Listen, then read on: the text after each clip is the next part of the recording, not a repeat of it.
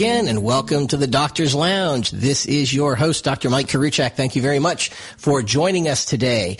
The Doctor's Lounge radio show is sponsored by the Doctors for Patient Care Foundation. We are a 501c3 organization. We are devoted to empowering physicians and patients to have the freedom to make their own healthcare decisions unencumbered by the interference from what I call the competitive stakeholders in healthcare. That would include the hospitals, that would include healthcare plans, that would include legislators, bureaucrats, and a variety of non-competitive or competitive stakeholders who don't really focus on the patient so much as they focus on their wallet. And that's just not right. The problem right now is that the practice of medicine is under siege from all of these competitive stakeholders. And as a physician, it makes it very difficult, if not impossible, to focus on the patient. So we are devoted at the Doctors for Patient Care Foundation to changing that so that doctors and patients can work together, unencumbered by all of these other interference factors, all of these other requirements, to choose the best care possible for you, the patient. So welcome once again to the Doctor's Lounge. This is where you listen to the conversations that doctors have amongst themselves and with others whom we value. And you will hear a great deal of very useful information here. We don't talk so much about medicines and operations and that sort of scientific stuff that happens in other places. We talk about healthcare policy. We talk about the things that we can do to treat and fix and cure our ailing healthcare system.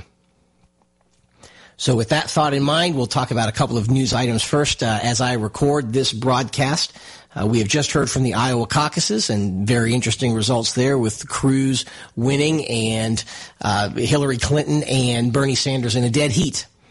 So however that turns out, each of them in the Democratic side is going to declare victory. And although it is not the mission of this show or the foundation to make political statements, I think it's safe enough to say, without getting overtly political, that the results are very interesting indeed and should certainly give the pundits plenty of new stuff to talk about. But beyond that, we're not going to talk about that this morning so much. We are going to talk about some health information technology topics, and if you listen to me enough, you realize that's my focus of interest. That's probably the one thing I can contribute to this group and this show, so we're going to talk about that again today. We're going to talk about a buzzword. And if you are in healthcare technology at all or follow this stuff at all, you know this buzzword. It's called interoperability. Right? Long-term sounds very boring, sounds very kind of dry. But if you are in healthcare IT and you're not talking about interoperability right now, you are missing the boat, because that's what everyone is talking about. So what is interoperability? You have to define it before you can talk about it. And the problem is, the only definition, or the only part of the definition that everybody agrees on, is the very dry, sort of boring, uninteresting part. So we'll start there and hopefully get into interesting stuff very quickly. But this definition is as follows. It is the ability of different computers, different networks, different systems, if you will, to exchange information between each other. So the doctor's office needs to be able to exchange information with the hospital, which in turn needs to exchange information with the third-party payer, unfortunately, needs to exchange information with other healthcare systems in other places, in other markets, in the event that the patient needs to travel, needs to exchange information with folks doing research, that sort of thing. And that's a pretty dull definition. Doesn't really give you much to agree with or disagree with. It's so generic. But we can take it a step further and talk about what each group seems to mean beyond that basic definition. So if you look at documents put out by the government, and you look at what's getting written up in the healthcare IT community, you see a particular vision for the concept of interoperability, which may or may not have value. Let's just talk about what it is. These folks talk about things like the longitudinal healthcare record. They talk about a record that's going to reflect patients' health on a continuous basis and not just reflect episodes of care. They don't like this whole episodic thing. They want to talk about continuous care, where things happen every day through a connected device, through a mobile sensor, and that somehow that's going to have value simply because it exists, as opposed to proving the value.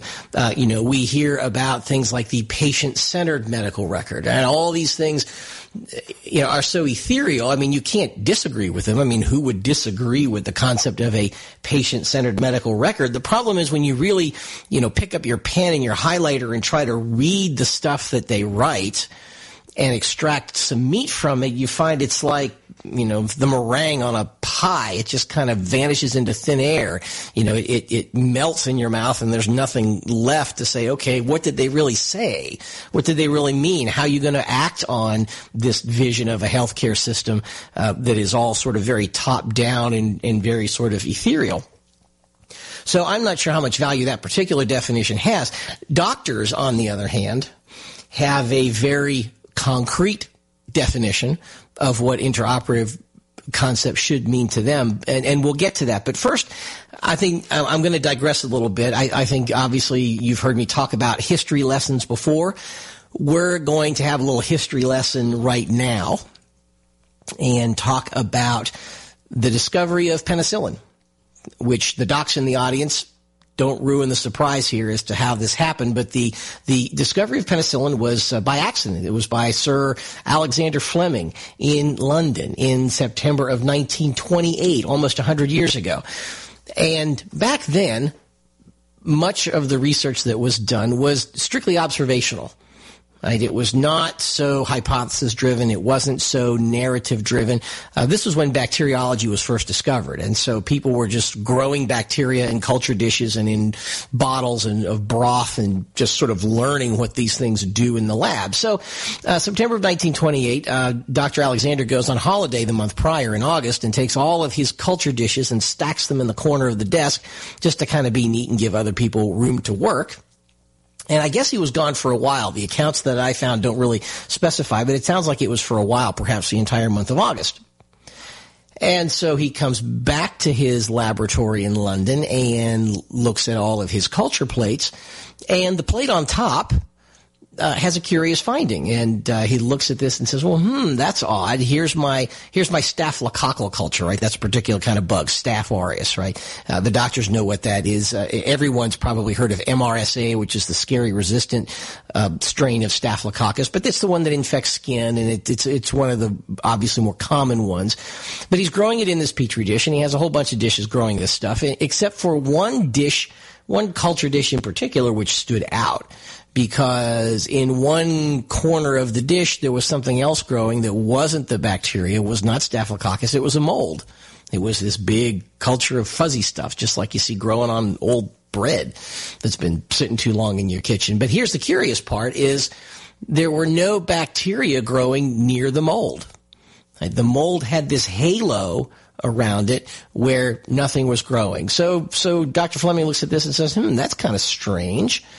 And so they start working with this particular mold, right? The mold's called a penicillin is the name of the mold, which is where the name of the drug came from, and discovered that if you take this mold and culture it in a broth, in a liquid medium instead of on the jello-y auger of a culture dish, that after about 8 or 9 days growth, that you get this gooey yellow stuff growing underneath it, and the gooey yellow stuff was where the magic was.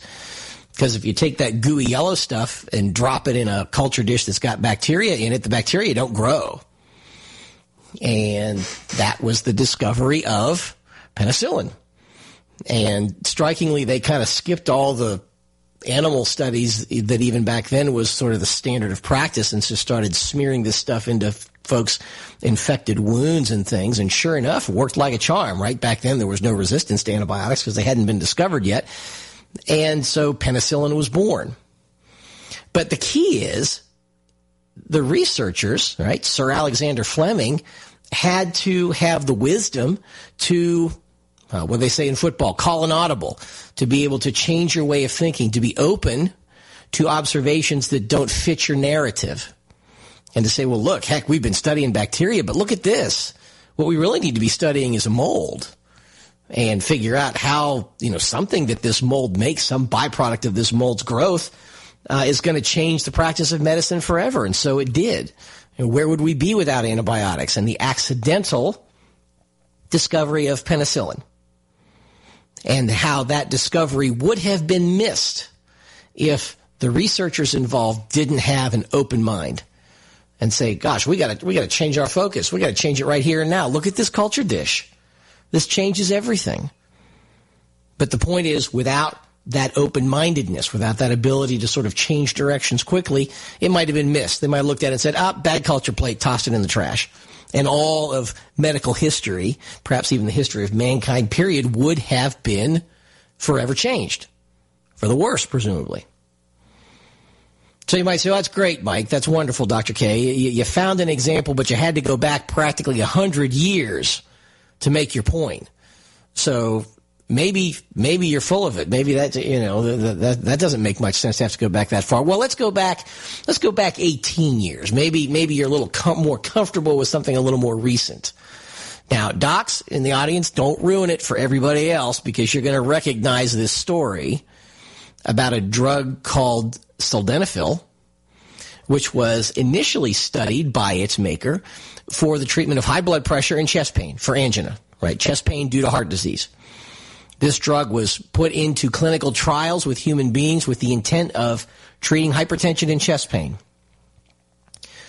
Well, it turns out that for hypertension and chest pain, the drug didn't work so well.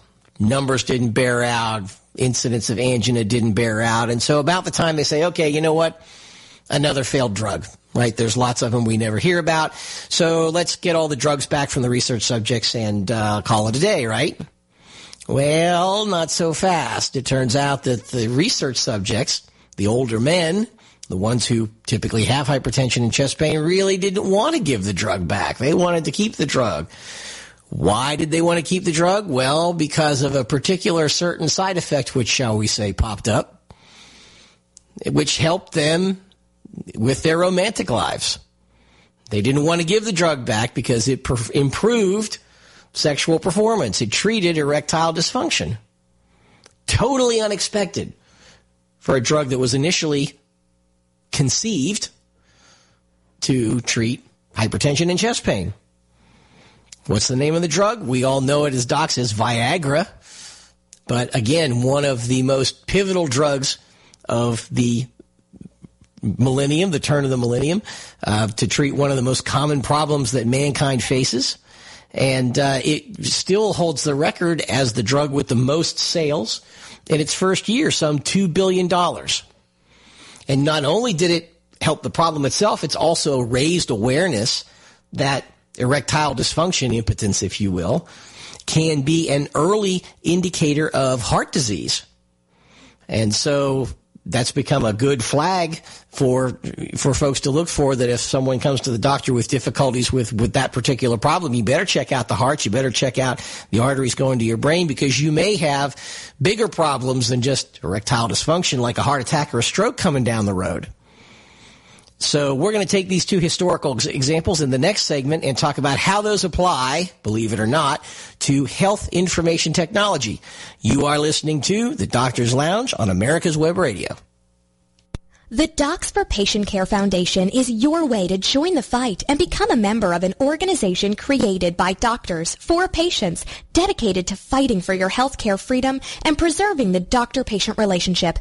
Get a pen and paper. Write down docs4patientcarefoundation.org. That's DOCS, the number 4. patientcarefoundation.org. Go to our site and please make a generous tax-deductible donation and join the fight today. Thank you. Hello, I'm Dr. Mike Koriwchak. Have you ever wondered what doctors talk about amongst themselves? If you do, join us on the Doctor's Lounge and hear the doctors' conversations amongst themselves. Join me and my co-host, Dr. Hal Schertz, every Thursday morning, 8 to 9 a.m. The Docs for Patient Care Foundation is your way to join the fight and become a member of an organization created by doctors for patients, dedicated to fighting for your healthcare freedom and preserving the doctor-patient relationship. Get a pen and paper. Write down www.docs4patientcarefoundation.org. That's www.docs4patientcarefoundation.org. Go to our site and please make a generous tax-deductible donation and join the fight today. Thank you. This is AmericasWebRadio.com, the best in chat radio designed just for you.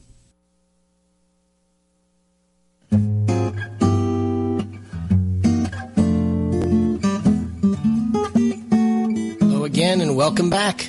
You are listening to the Doctor's Lounge on America's Web Radio. I'm your host, Dr. Mike Koriwchak. Thank you very much for joining us today. Today's topic is interoperability. Long word, sounds kind of boring, but actually within health IT, interoperability is a pretty big deal. And it's right now the thing that folks are talking about within health information technology. If you're not talking about interoperability, you are missing the boat. And meetings in health IT everywhere, from right here in Atlanta to Washington, D.C. to Cleveland, Ohio, healthcare IT people are coming together, and they're having big meetings where the entire topic of the meeting is interoperability. There's a group of health IT engineers that met just last week in Cleveland.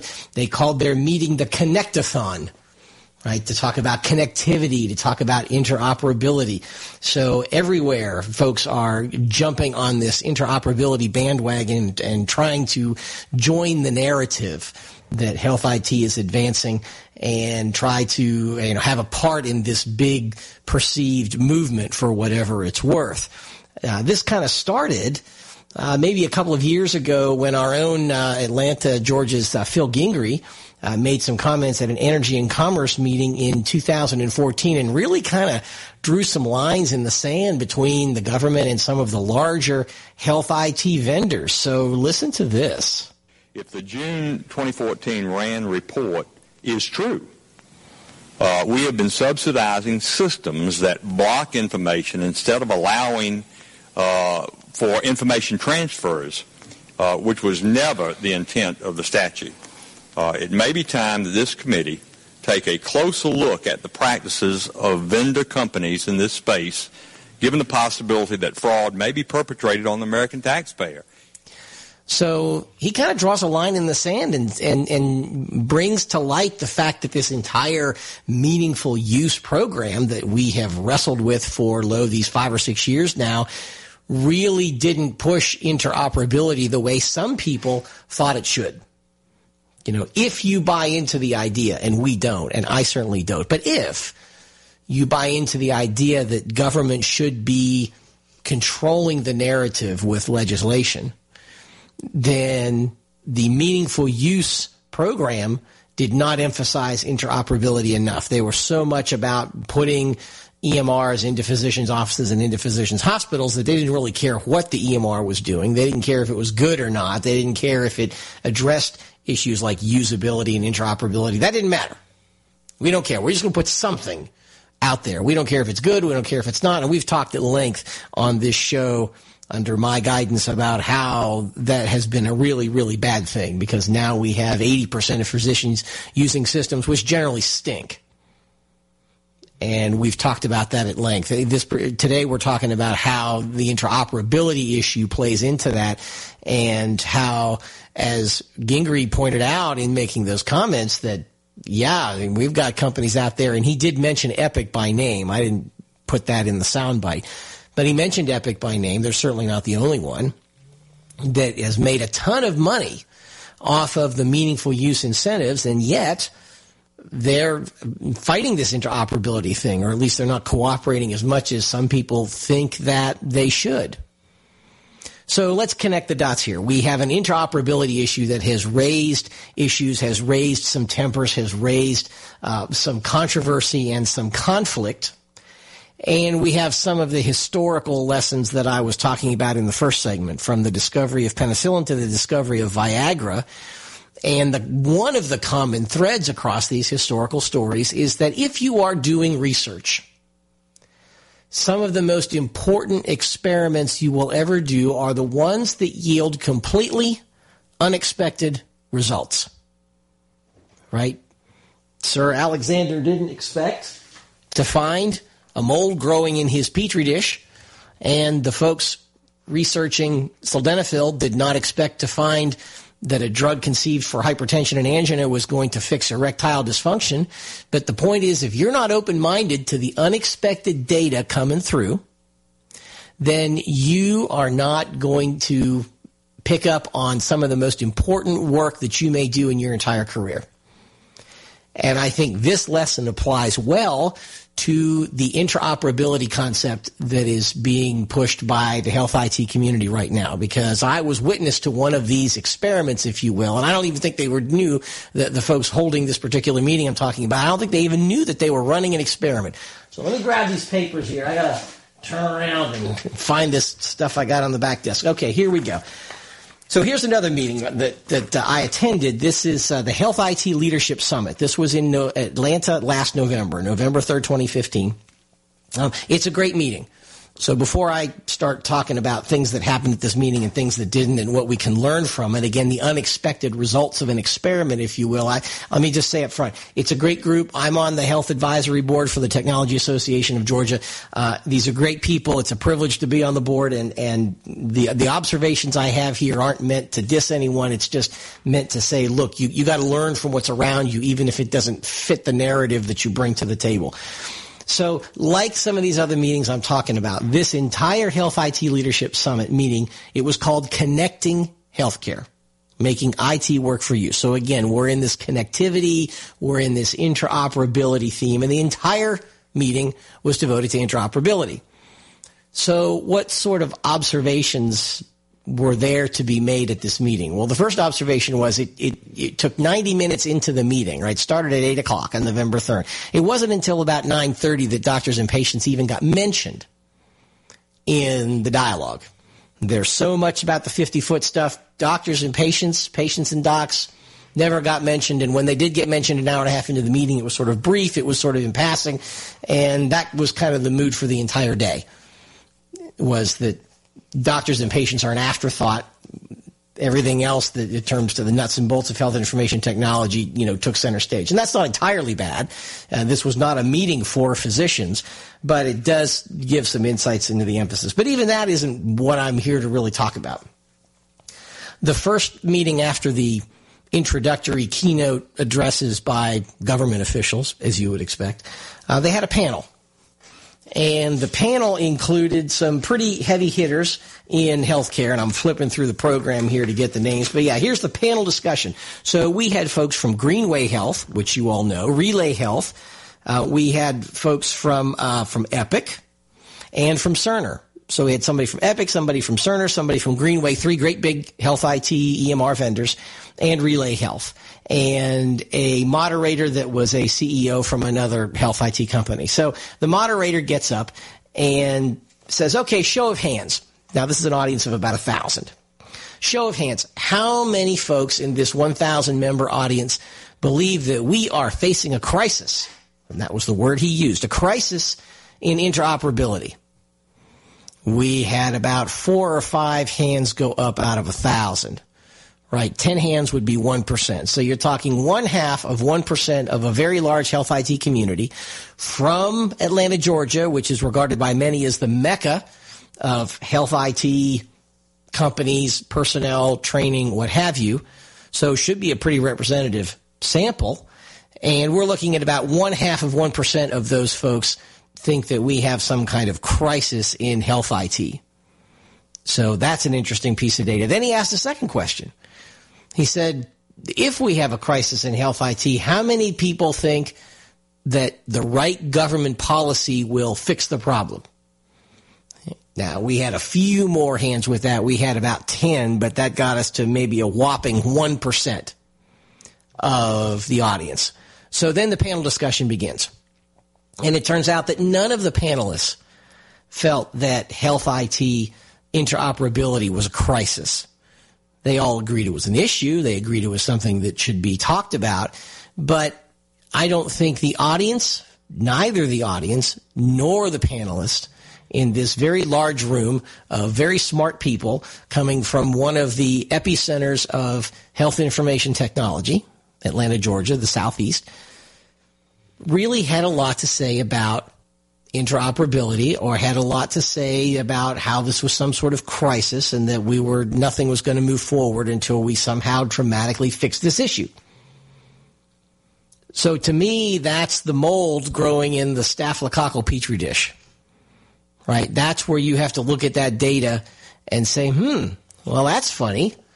How come we expected bacteria to grow, but they're not? How come we expected an entire audience of health IT people attending a meeting whose theme was interoperability, right? They showed up at the meeting. One would think that they bought into the concept, but it turns out they really don't.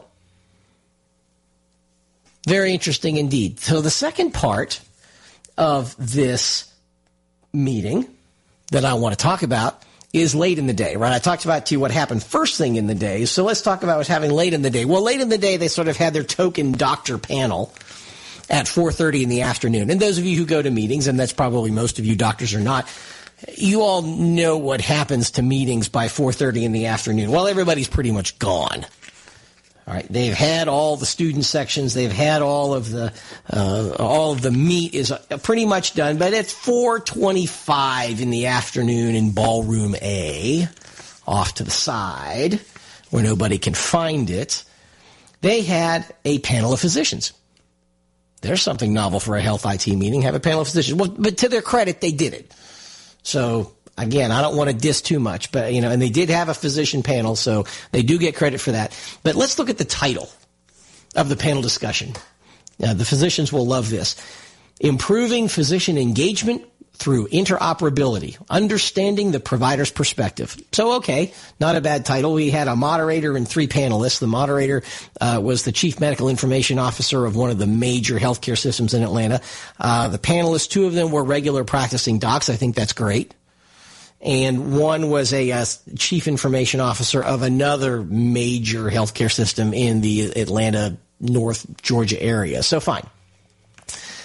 Despite the lateness of the hour, the session was well attended. So that's the first observation, is there were probably at least 100 people in the room. Now, I ask you, those of you who go to meetings like this, how many people have 100 attendees in the room for a 425 lecture? So I think that really speaks to how important people, the rank and file of health IT, buy into the fact that doctors need to be involved. But here's the big observation, is that they were charged with the task of talking about interoperability as it relates to providers. And they began the discussion with an honest, good faith effort of trying to talk about that. But it turns out that the topic of interoperability lasted about 5 minutes of a 1 hour discussion. After some token comments about interoperability and some pre-fabricated, prepared questions by the moderator, which again, that's what moderators are supposed to do. So, you know, no disrespect meant there, but the conversation drifted to the things that providers really feel about health information technology. Things like the notes generated by EMRs are unreadable. Things like meaningful use stinks. It gets in the way. It doesn't improve patient care. It hurts patient care. And it got into a real sort of bellyache session about the things that are really wrong with health information technology, and none of the honest, spontaneous comments that occupied the entire panel after the first 5 minutes. None of them had to do with interoperability. So we will pick this up at the beginning of the third segment. You are listening to The Doctor's Lounge on America's Web Radio. The Docs for Patient Care Foundation is your way to join the fight and become a member of an organization created by doctors for patients, dedicated to fighting for your healthcare freedom and preserving the doctor-patient relationship. Get a pen and paper. Write down docs4patientcarefoundation.org. That's DOCS, the number 4, patientcarefoundation.org. Go to our site and please make a generous tax-deductible donation and join the fight today. Thank you. Did you miss a show that you really wanted to hear?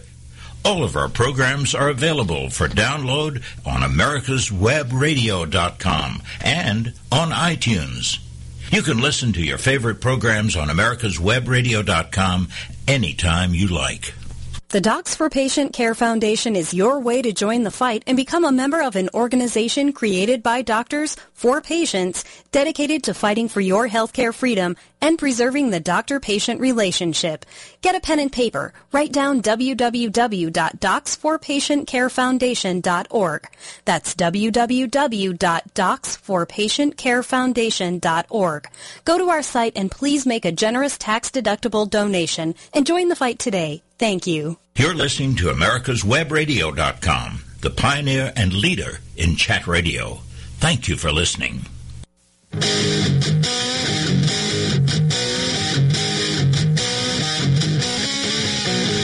Welcome back to the Doctor's Lounge. I'm your host, Dr. Mike Koriwchak. Thanks very much for sticking with us today. We are talking about a riddle this morning, and the riddle is, what do a petri dish full of mold and a health IT meeting have in common? All right, here it is again. What does a petri dish full of mold and a health IT meeting have in common? Well, what they have in common is data that you didn't expect. Right? They have in common what you might describe as an unexpected findings, right? Some of the most important experiments that have ever been run in the history of medicine have to do with those results which are done, which are unexpected, right? Just like Sir Alexander Fleming discovered mold in his petri dish way back in 1929, which only because he had an open mind led to the discovery of penicillin. We have a healthcare IT meeting that took place in Atlanta that was dedicated, like so many health IT meetings are, to the concept of interoperability in healthcare. And it turns out the opinions of the audience, the opinions of the health IT panelists, and indirectly the opinions of the doctors on another panel all suggest the same thing, that interoperability, as it is defined by the government, by the health IT vendors, by the health IT industry, is not exactly a definition that people are buying into. The idea that we would have this universal healthcare record, which gets bounced from doctor to hospital to other healthcare system and keeps getting added to, right, this so-called longitudinal healthcare record. I don't understand that term. Right. What's a longitudinal healthcare record? All healthcare records are longitudinal, right? I see a patient in January. I take notes. I document in January so that when they come back in June, I remember what we did, right? That's the fundamental purpose of a healthcare record. That's longitudinal, at least with respect to time, which is what I assume they're talking about. So it's like we talked about earlier in the show. The more you try to dig into the meat of what the health IT industry is writing, the more it kind of vaporizes right in front of you, because it's all these ethereal concepts like patient-centered care. Well, of course care is patient-centered. Duh, that's not new. Doctors have been practicing patient-centered care for decades. Now, I'm not saying we've practiced it perfectly all the time or that we are without fault, but this concept that the patient should be at the center of everything, they act like this is something new. Well, guess what? Among physicians, it's not. That's what we've been doing all along. So we have this definition of interoperability, which everything that's old is new again and doesn't really say very much. And as a result, guess what? Even inside the healthcare industry, people are not buying in. And that's the mold in the healthcare industry's petri dish right now, is that here's some data y'all didn't expect. So what are you going to do? Are you going to act on it? Are you going to say, hey, we need to change what we're talking about? We need to change the narrative to something that sells. We need to change this dialogue.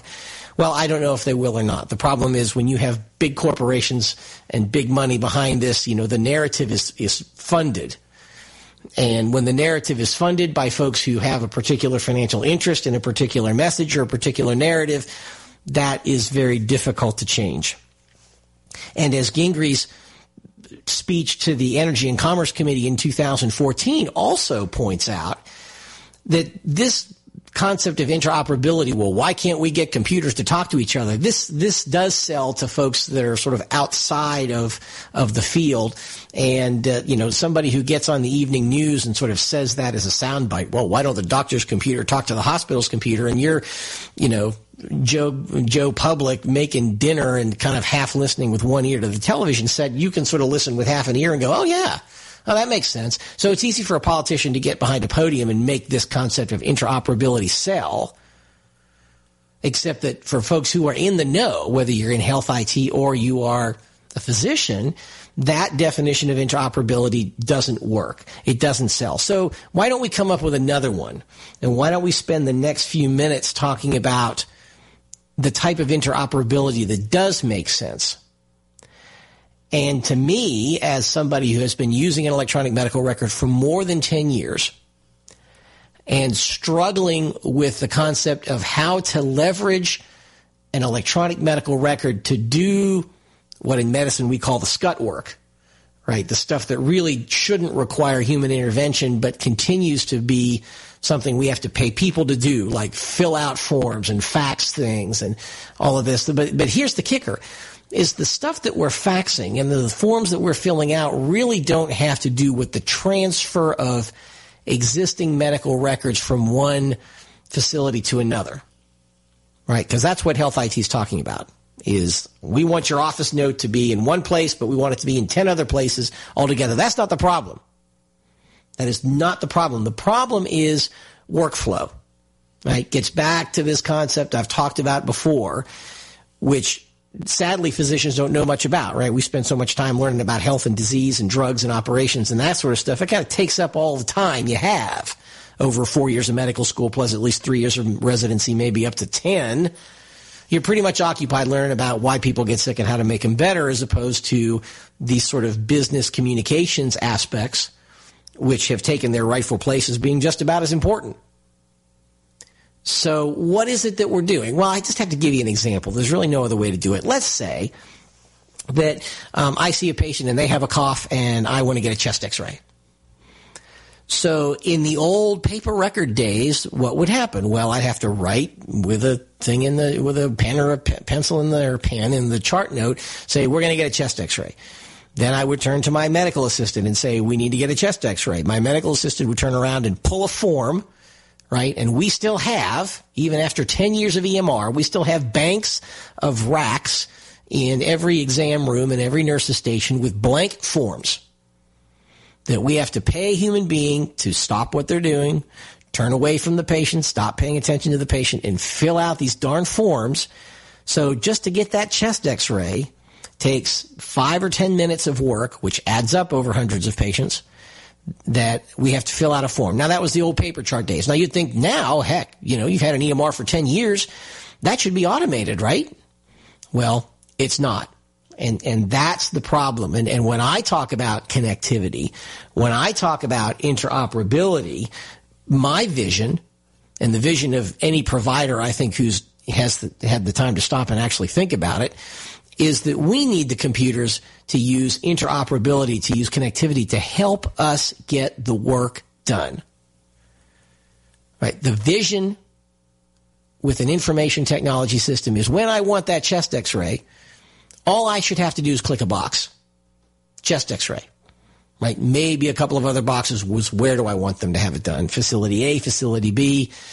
But once I check that box, everything else should happen in the background. Right? That's the back-end functionality, the back-end connectivity that an EMR should have but doesn't.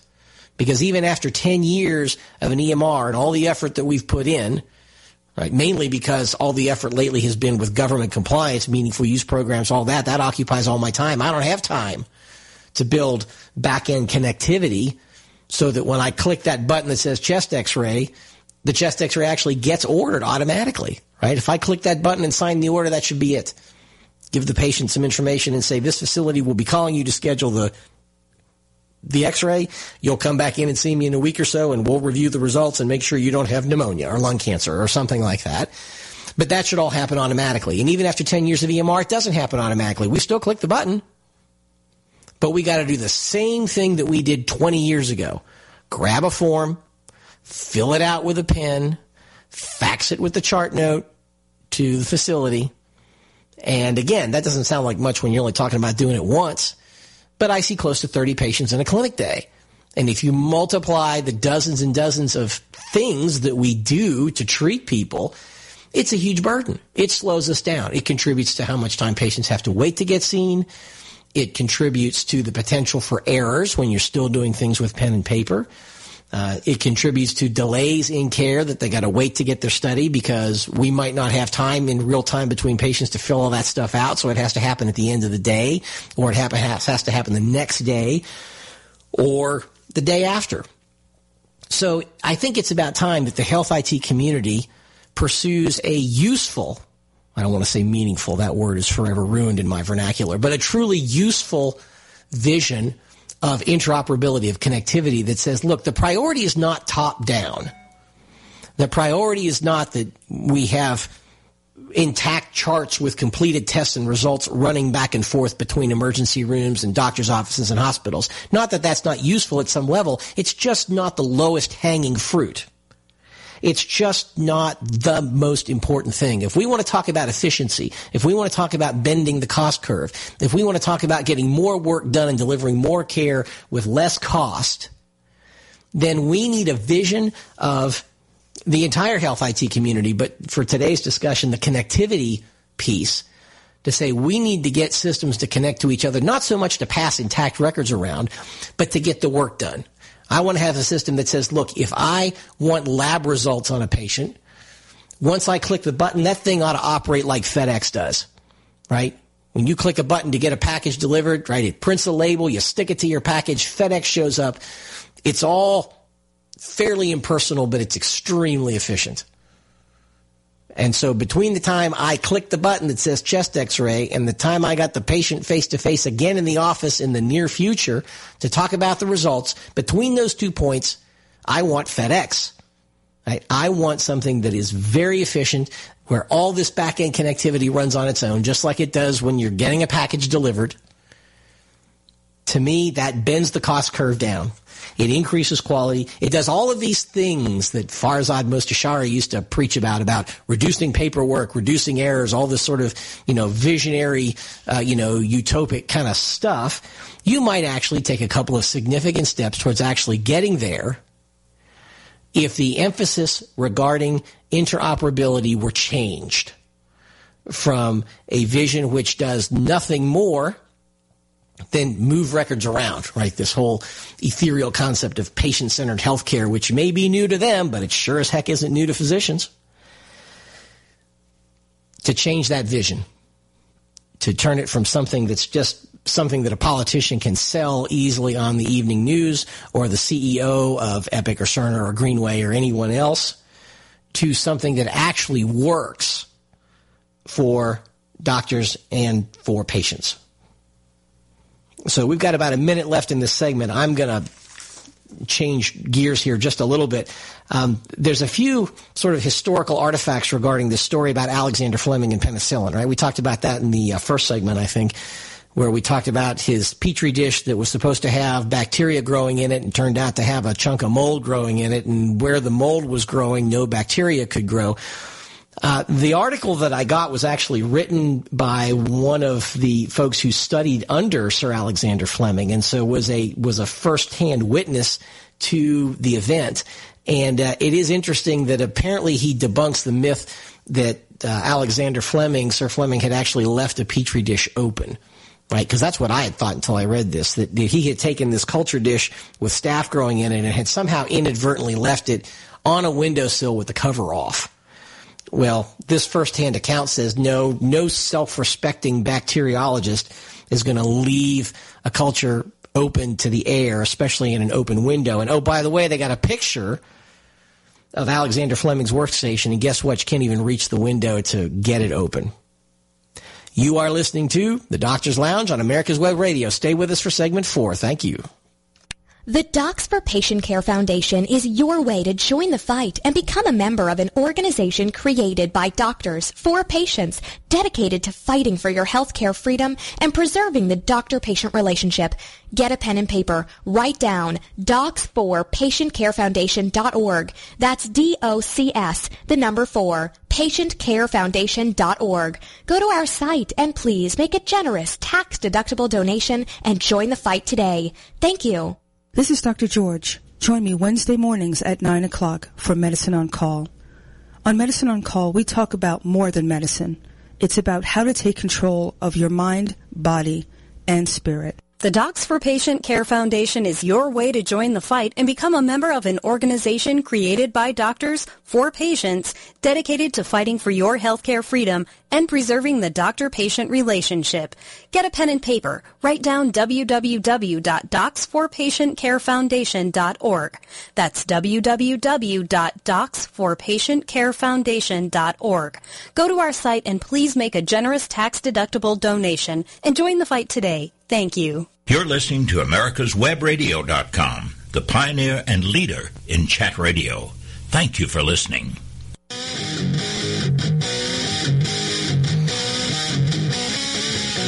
Welcome back.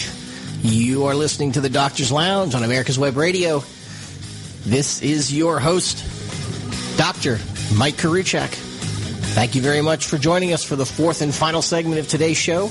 We are very grateful that you have stuck with us for the duration. We are talking today about the unexpected. We're talking about those things that happen in your own life or your professional life that can change or should change the way you think about things that you thought you had all figured out. And we started this discussion with a history lesson from Sir Alexander Fleming, who used a mishap in his laboratory back in 1929 to make one of the major discoveries of medicine in the 20th century, namely that of penicillin. We moved on to another example, a bit more contemporary, a bit more relevant to everybody's life, which was the discovery of Viagra. And this was a drug that was, of course, as we discussed, something that was supposed to treat high blood pressure and chest pain due to heart disease. Turns out it treats a different problem that has the same theme, right? Erectile dysfunction, same problem, lack of blood flow, different part of the body. Turns out, if those researchers hadn't been willing to change gears in the middle of their study, then the world might have missed out on one of the most popular drugs out there. And then we moved on to a more relevant example to health information technology, which was a meeting that took place in Atlanta and talked about what happened when an entire meeting, as so many health IT meetings are now, which was based on this concept of interoperability. It turns out the level of interest and the level of alarm regarding interoperability, the ability of health information computers to talk to each other, it turns out that the faithful flock really doesn't think it's as big a problem as the intelligentsia does. So the question is, how will you handle the unexpected when it pops up in your world? Will you just curse your luck and move on? Or do you turn an apparent disaster into a potential huge opportunity? So with that thought, we're going to move on to one more example of something that's come out of the health IT community. And this has come from one of the big players. This comes from the Scripps Translational Institute. And this is a 6-month study, a prospective randomized trial, right? This is done exactly the way experimental science is supposed to work, right? This is a prospective randomized trial of 160 people who suffered from either high blood pressure or heart arrhythmias or diabetes. And they were given state-of-the-art technology in mobile health devices, which if you had high blood pressure was a wired connected blood pressure cuff. You just push a button, takes your blood pressure, uploads it to your smartphone, then you have to upload it to an application, and there's this whole group of doctors and nurses looking at this information as it's coming in every day and trying to intervene proactively in these patients' lives and try to reduce the number of hospital visits for urgent problems, and try to just improve overall level of health, improve blood pressure in people with hypertension, improve blood sugar levels and HbA1c levels in people who have diabetes, to make heart arrhythmias behave themselves a bit more. And it turns out in the study that it was negative data. It turns out that all of these wonderful mobile devices, in the way this study was conducted, didn't make a difference, did not improve blood pressure level, did not improve blood pressure, blood sugar control in diabetes, did not improve arrhythmias. In fact, the only improvement they were able to find in the study is that the folks using the high technology mobile health devices, home sensors, had an improved sense of their own health being their own responsibility. That's all we got out of it. Now, you might expect a critic of health IT like myself, in spite of the fact that we've had an EMR for 10 years, longer than most, to have this aha moment, right? And that's aha. It doesn't fit your message. It doesn't fit your narrative. It is another unexpected result. And maybe this is something that you would say, well, that's, you would expect them to curse their luck and move on. But instead that didn't happen. So, but I think this is a good thing. I'm not leveraging this as some sort of aha, I told you so moment. In fact, this study comes from somebody who historically I have not regarded as one of my favorite people, one Dr. Eric Topol. A lot of people like him, and I understand that. And I think I may like him a little bit more after this event. My issue with him goes back 3 or 4 years when he joined the podium with then director of HHS, Kathleen Sebelius, and had some rather unsavory comments about his fellow physicians. I had a little issue with that. But that's fine. You know, the fact that he had the guts and had the integrity and the honesty to publish a study, even though the results were probably not what he wanted or what he expected, I think he deserves credit for that. So maybe the chip on my shoulder I have regarding Dr. Topol is gone now, or at least it's a whole lot smaller, because it really does take guts to publish negative data, right? Studies are now funded by a lot of big money. And that big money is spending that money in order to advance their narrative, their dialogue. And so if something comes out that doesn't support their narrative, well, number one, that's bad. You better massage the data and make it support the narrative. Or two, don't publish it at all. And in this case, Dr. Topol, to his credit, I really do admire him for this, did neither. And said, look, here's the results. They don't support our message. They don't support our dialogue. Now, there's a lot of reasons that we're going to go into as to why that might be true. But the point is he did it. And it caused a bit of a stir in the health information technology world. There was a lot of tweets going around and a lot of responses and the health information technology blogosphere, internet community, call it what you want. But let's go through this, because I think there's a lot to learn from a study like this, and I think I want to go through it. So step one, right, because these things get published in sort of the format of a peer-reviewed scientific paper. So they go through how did they find 160 patients to study for 6 months. And I think there are some very interesting numbers behind the numbers that I think we need to talk about. So the first thing is, in order to get 160 volunteers for this study, they had to make invitations to 4,000 people. So out of 4,000 offers, they get 160 people. So 160 is 4% of 4,000. So they had a 4% response rate. Well, that's interesting. 4%. Where have I heard that number before? 4%. Oh, I know. That was the number of practices, medical practices, the percentage of medical practices in 2007 that had electronic medical records. It's that same 4%. So I wonder if this doesn't mean, and again, just with 2 data points, you can't prove it. So this is conjecture, not conclusion. But I wonder if that means that when you introduce a new technology into a totally naive market, whether you're introducing electronic medical records to physicians coast to coast, or you're trying to introduce home monitoring technology to a group of patients with chronic disease, that you can count on that 4% floor. You'll get 4% of people who respond, just because those are the people who are early adopters. Those are the people that will grab onto something even if it hasn't been proven or tested. And they're willing to take that risk. And that probably sounds about right. I think that's probably a decent number that you can expect. But here's the other take-home lesson. Those, and this is relevant to this paper, and it's relevant to electronic medical records in physicians' offices, but that 4% of folks are self-selected, over-motivated people, right? We call them early adopters. And we know that early adopters are not the same as other folks. We know that their tolerance of problems is bigger. We know that they're willing to go through more crap to get to a result and be one of the first to get there. But I think the biggest problem in interpreting the data from this paper, and I think some of this actually supports Health IT. I think that the 4% of people that self-selected for this home monitoring technology for their diabetes, high blood pressure, heart trouble, are not the same as other folks, and probably would do well whether they had technology or not. So I think by using a self-selected group, I think Topol and his colleagues probably shot themselves in the foot, because the group of folks who volunteered to use home monitoring health information technology are probably the people who need it the least, because they're going to do well no matter what. And I think if you delve into their data, and I'm not going to torture you with numbers today, but I think those are the folks who would do well no matter what. So it's a very high bar to try to clear to prove the technology helps.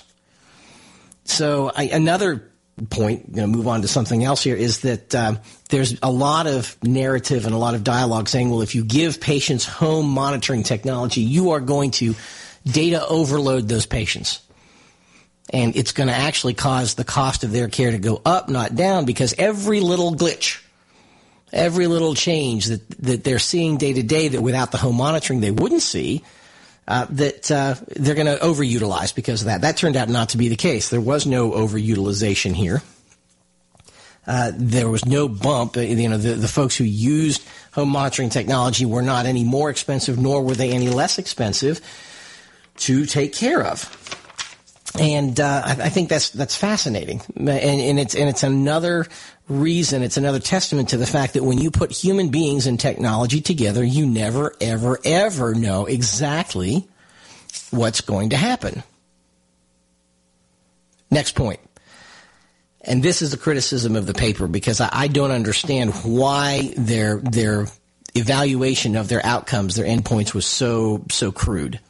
Right, the major thing that they used to compare the group that had home monitoring with the group that, their hypertension, diabetes, arrhythmias was managed in the conventional way, their main analysis was cost of claims and number of hospital visits over a 6-month period. Well, first thing, as has been widely said, is not ideal, but 6 months is way too short an interval. You need a longer interval than that. That's the first thing. The second thing is, why did they limit themselves so much to claims data, and why did they limit their clinical data evaluation to just improvement in blood pressure or improvement in blood sugar control when there's so much more that you could look at? I would love to see whether or not the folks that had the worst sugar control were got more improvement than the people whose blood sugar was pretty good to begin with. So without getting too lost in the minutiae, I think the biggest shortcoming of their study, and I think they could have made their paper look better for the health IT narrative, ironically, is if they had done a bit more sophisticated and a bit more aggressive evaluation of their outcomes. I think they had a problem with that. And then there was a few other comments in the paper that I was like, I almost laughed. This is kind of some stuff that came out of the conclusions of the paper. They said they had numerous challenges setting this whole system up, right? For these 160 patients, they had to have a monitor at home that was sophisticated enough to, monitor their blood pressure every day, monitor their blood sugar every day. And these were not passive devices. These were active devices. Now, what do I mean by that? A passive device is like the gas gauge in your car. Okay? Every minute that you're driving, it's that needle on the gauge or whatever is telling you how many miles you got to empty, whether you're empty or full or, wherever the needle falls. It's on and it's running every time. Now, compare that to if you had to check your gas in your car by sticking a stick down in the tank like a dipstick. That would be, active. That means you've got to go out of your way to do it. So, another problem with the study is, what happens when the sensors are more efficient, right? The technology is already better now than it was between 2013 and 2014 when they did the study. But in any case, I'm talking too long. We are out of time. Thank you very much for listening to us today. You have been listening to The Doctor's Lounge on America's Web Radio. You're listening to americaswebradio.com, the pioneer and leader in chat radio. Thank you for listening.